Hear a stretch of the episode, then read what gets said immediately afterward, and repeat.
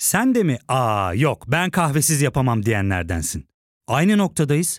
İlk ve tek kahve üyelik uygulaması Frink'le tanış. Hem bütçeni koru hem de hiç bitmeyen kahvenin tadını çıkar. Yakınlarından terapinin onlara ne kadar iyi geldiğini dinlesen de kendin için bir şeylere başlamak zor geliyor olabilir. Ya da sevdiklerine yardım etmeye istekliyken kendi ihtiyaçlarını görebilmek. Hiwell, uzman psikologlarıyla kendi ihtiyaçlarını bulmanda sana destek olacak. Terapi yolculuğuna başlamak için detaylı bilgi bölümün açıklamalarında.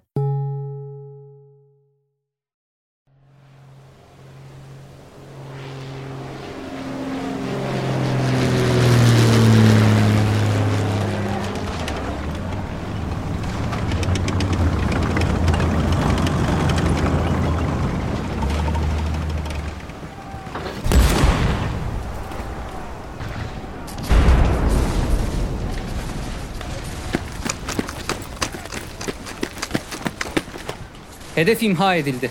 Gözünüz enkazda olsun. Kimse canlı çıkmayacak oradan. Komutanım, bir hareket var. Emin misin? Evet komutanım. Biri çıkıyor enkazdan. Hemen vurun. Emredersiniz.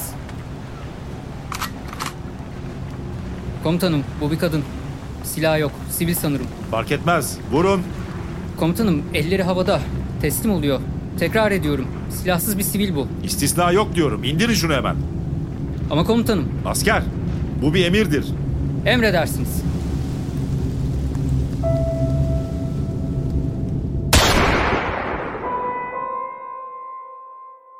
Merhaba asker. Evet, o asker sizsiniz. Az önce masum bir kadının hayatını sona erdirdiniz. Efendim? Siz yapmadınız mı? Sadece emirleri mi uyguluyordunuz? Emin misiniz? Peki. Dürüst olun. O askerin yerinde olsaydınız, öldürür müydünüz, öldürmez miydiniz? Tabii ki öldürmem diyenler olacaktır illaki. Ama şu örneği unutmayın. Nazi Almanyası dendiğinde herkesin nefretini toplayan Adolf Hitler'di. Bu da çok ama çok normal. Tarihin gördüğü en korkunç insanlardan biriydi kendisi. Ancak milyonlarca insanı öldüren Hitler değildi. Gaz odalarında, kamplarda insanlara işkence yapan, insanlık dışı şekilde muamele eden doğrudan kendisi değildi. Hatta doğrudan emirleri veren de kendisi değildi. Komutanlarıydı insanların ölüm fermanını imzalayan. Ama doğrudan failler komutanlar da değildi. İnsanları öldüren, yakan, aç bırakan sıradan Alman vatandaşlarıydı. İşinde gücünde, ailesi olan, çocuğu olan, pazar günleri pikniğe giden bu vatandaşlar gün içinde acımasızca insan öldürüyordu. Ve bundan hiç de rahatsızlık duymuyordu. Çünkü onlar da bunu yapanın aslında kendileri olduğunu düşünmüyordu.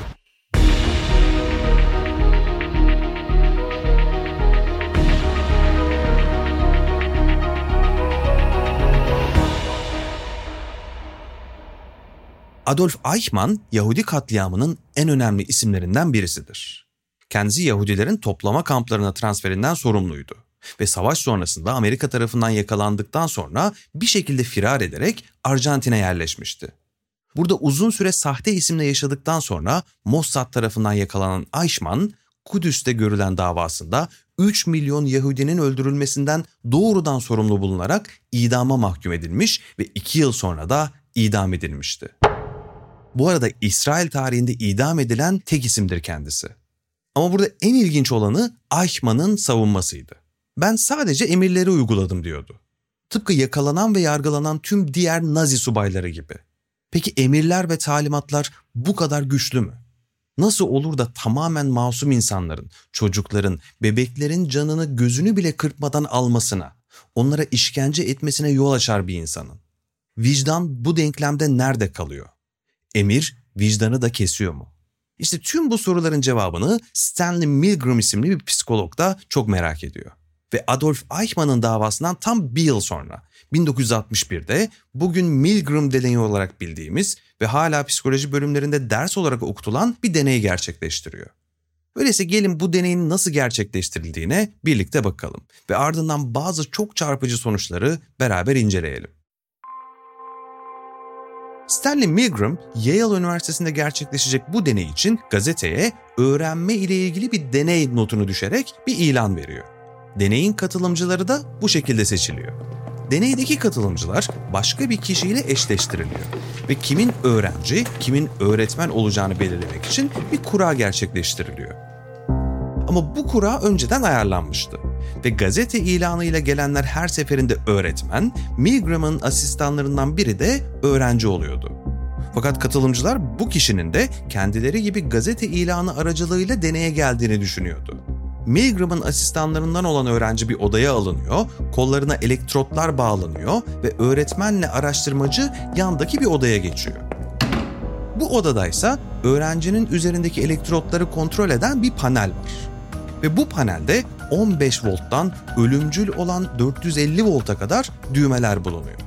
Milgram'ın bu deneydeki asıl amacı insanların başka bir insana zarar vermek pahasına da olsa talimatlara ne derece uyacağını bulmaktı. Çünkü Nazi Almanyası'nda olduğu gibi normal bireylerin insanlık dışı suçlar işleyip işlemeyecek kadar itaatkar olup olmadıklarını çok merak ediyordu. Deney esnasında bir aktörün canlandırdığı laboratuvar önlüğü giymiş bir deney görevlisi de bulunuyordu. İşbirlikçi öğrenciye önceden ezberlemesi için bir kelime listesi veriliyor. Ardından gazete ilanıyla gelen öğretmen de bu listeden bir kelime söyleyerek öğrenciden bu kelimeye karşılık gelen başka bir kelime seçmesini istiyor. Öğrenci her hata yaptığında öğretmenden elektrik şoku vermesi ve her seferinde de şokun şiddetini arttırması isteniyordu. Milgram'ın işbirlikçisi olan öğrenci de soruların geneline bilerek yanlış cevap veriyordu. Dolayısıyla öğretmen de her yanlış cevap için elektrik şoku veriyordu. Tabii diğer odada bulunan öğrenciye bu elektrik akımı iletilmiyordu. Fakat Milgram'ın asistanlarından olan bu öğrenci iletiliyormuş gibi elektrik şiddetine göre çığlıklar atıyordu. Şayet öğretmenler artık elektrik şoku vermek istemediğini söylerse, odadaki deney görevlisi devam etmeleri için onlara bazı komutlar veriyordu. Biri işe yaramadığında diğerlerini kullanacağı 4 farklı komut vardı. Lütfen devam edin. Deney için devam etmeniz gerekiyor. Devam etmeniz kesinlikle çok önemli. Devam etmekten başka şansınız yok gibi. Katılımcılar genellikle bir noktada çok rahatsız oluyor. Ama kendisine komut verildiğinde son seviyeye kadar çıkıyordu. Ve kimi zaman sesler kesiliyor ve katılımcı öğrencinin bayıldığını düşünüyor. Ve bundan oldukça rahatsız da oluyordu. Ama çoğunlukla bundan sorumlu olanın kendisi olmadığını düşünüyordu. Peki bu deneyin sonuçları ve bu sonuçlardan yapabileceğimiz çıkarımlar neydi? Ona da kısa bir aradan sonra bakacağız. Ya fark ettin mi? Biz en çok kahveye para harcıyoruz. Yok abi, bundan sonra günde bir. Sen Frink kullanmıyor musun? Nasıl yani? Yani kahvenden kısmına gerek yok. Frink'e üye olursan aylık sadece 1200 TL'ye istediğin çeşit kahveyi istediğin kadar içebilirsin. Günlük 40 TL'ye sınırsız kahve mi yani? Çok iyiymiş. Aynen. Hatta şu anda 200 TL'lik bir indirim kodu da var. Hadi hemen indirip üye ol da bu fırsatı kaçırma. Terapiye başlamak, içinden çıkamadığın döngüleri kırmak, bazı yanlış bulduğun kararlarını değiştirmek ve kendinle beraber daha huzurlu bir yaşam inşa etmek için atabileceğin en değerli adımlardan biri. Hiwell ile yoğun yaşam tempona uyum sağlayarak online terapi seanslarını takvimine göre ayarlayabilirsin. 1000'i aşkın uzmandan sana en uygun terapisti seçebilir, PODB10 koduyla indirimden yararlanabilirsin. Detaylı bilgi açıklamalardaki bağlantıda. Evet, şimdi gelin Milgram deneyinin sonuçlarına ve bu sonuçlardan yapılabilecek çıkarımlara bir bakalım. Fakat hazır olun, pek de iç açıcı sonuçlar bulamayacaksınız. Milgram deneyine katılan katılımcıların %65'i neredeyse ölümcül olan son seviyeye, yani 450 voltluk elektrik akımına kadar çıkıyordu. Bununla birlikte katılımcıların tamamı 300 volt seviyesine kadar çıkmaktan çekinmediler. Milgram bununla birlikte 18 deney daha gerçekleştirdi. Her seferinde durumu değiştirerek itaatin ne şekilde farklılaştığını görmek istiyordu. Asıl önemli sonuçlarsa şöyleydi. Sıradan insanlar otorite olarak gördükleri bir figürden, ki bu durumda otoritemiz deney görevlisiydi, aldıkları emirlere masum bir insanı öldürmek pahasına da olsa uyma eğilimi gösteriyor. Otoriteye itaat, yetiştirilme tarzımızın da etkisiyle hepimizin içine işlemiş durumda. İnsanlar otoriteyi ahlaki olarak haklı görüyorlarsa ya da yasal bir dayanağı olduğunu düşünüyorlarsa aldıkları emirlere uymaya daha yatkın oluyorlar. Bu itaat eğilimi de öncelikle ailede, ardından da okullarda ve çalışma hayatında öğreniliyor. Milgram bu konu hakkında şunları söylüyor. İtaatin yasal ve felsefi tarafları çok önemli olsa da insanların somut durumlarda nasıl davrandığına dair çok az şey söylüyor bize. Bu oluşturduğum deneyle sıradan bir vatandaşın başka bir insana sırf kendisine öyle yapması söylendiği için ne kadar acı verebileceğini görmek istedim. Bu durumda otorite insanların başkalarına zarar vermemeye yönelik vicdanlarından daha güçlü hale geldi. Ve bu o kadar baskındı ki katılımcılar diğer odada kendisi yüzünden acıdan çığlık atan insanları bile görmezden geldi. Bu deneyden de yola çıkan Milgram bir de teori geliştirdi. Bu teoriye göre insanlar sosyal çevrede iki şekilde davranıyorlar. Birinci gruptaki insanlar özgür davranış biçimine sahipler. Yani davranışlarının, eylemlerinin, söylediklerinin arkasında duruyor, bunların sorumluluğunu almaktan çekinmiyorlar. İkinci gruptaki insanlarsa sorumluluğu aktarma eğilimindeler. Yani başkalarının kendilerini yönlendirmesine izin veriyor ve işler ters gittiğinde sorumluluğu doğrudan kendisini yönlendiren kişiye atmayı tercih ediyorlar. Bunun için de iki şartın gerçekleşmesi gerekiyor. Birincisi, insanlar direktiflerine uyduğu kişinin yetkin ve kendilerinden üstün olduğuna inanmalı. İkincisi ise bu otoritenin işler ters gittiğinde sorumluluğu üstleneceğine ikna olmalı. Milgram'ın deneyinde bunu destekleyen birçok olay da gerçekleşiyor aslında. Deneyin farklı varyasyonlarını gerçekleştiren Milgram, bazı deneklere sorumluluğun kendilerine ait olduğunu söylediğinde denekler hemen deneyden çekiliyorlar. Ancak laboratuvar görevlisi sorumluluğun kendisine ait olduğunu söylediğinde denekler en yüksek voltaja kadar çıkmaktan hiç çekinmiyorlar. Burada tekrar vurgulamakta fayda var.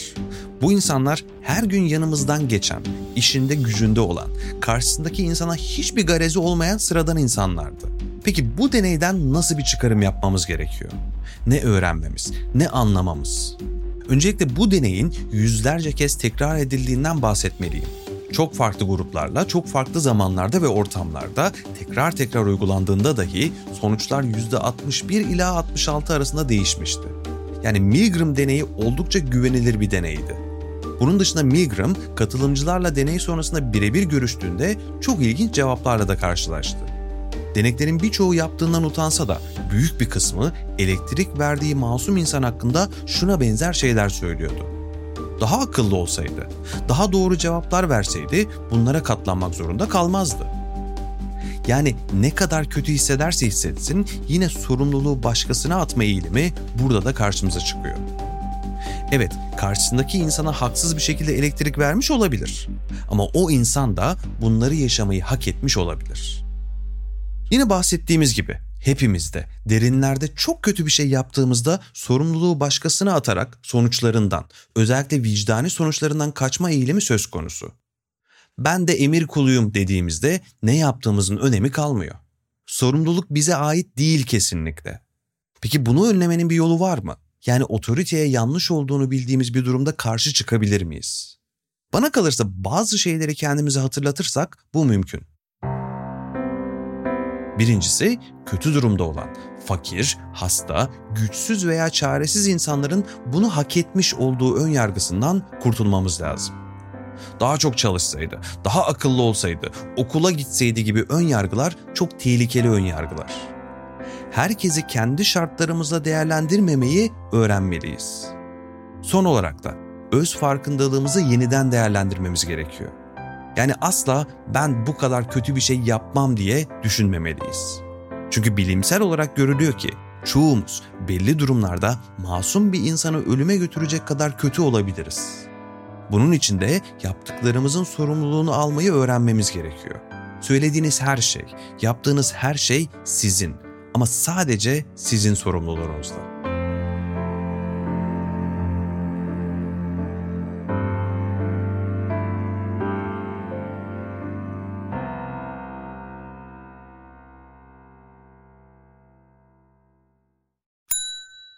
İlk ve tek kahve üyelik uygulaması Frink, 46 ildeki 500'den fazla noktada seni bekliyor.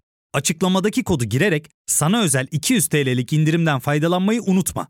Hadi sen de Frink üyeliğini başlat, kahven hiç bitmesin. bugününe hem yarınına katacaklarıyla terapi yolculuğuna ve daha iyi hissetmeye bugün Hiwell ile başla. Açıklamadaki linkten Hiwell'i indir, ücretsiz tanışma görüşmelerinin ardından bütçene uygun seans paketini seç ve terapi yolculuğuna başla.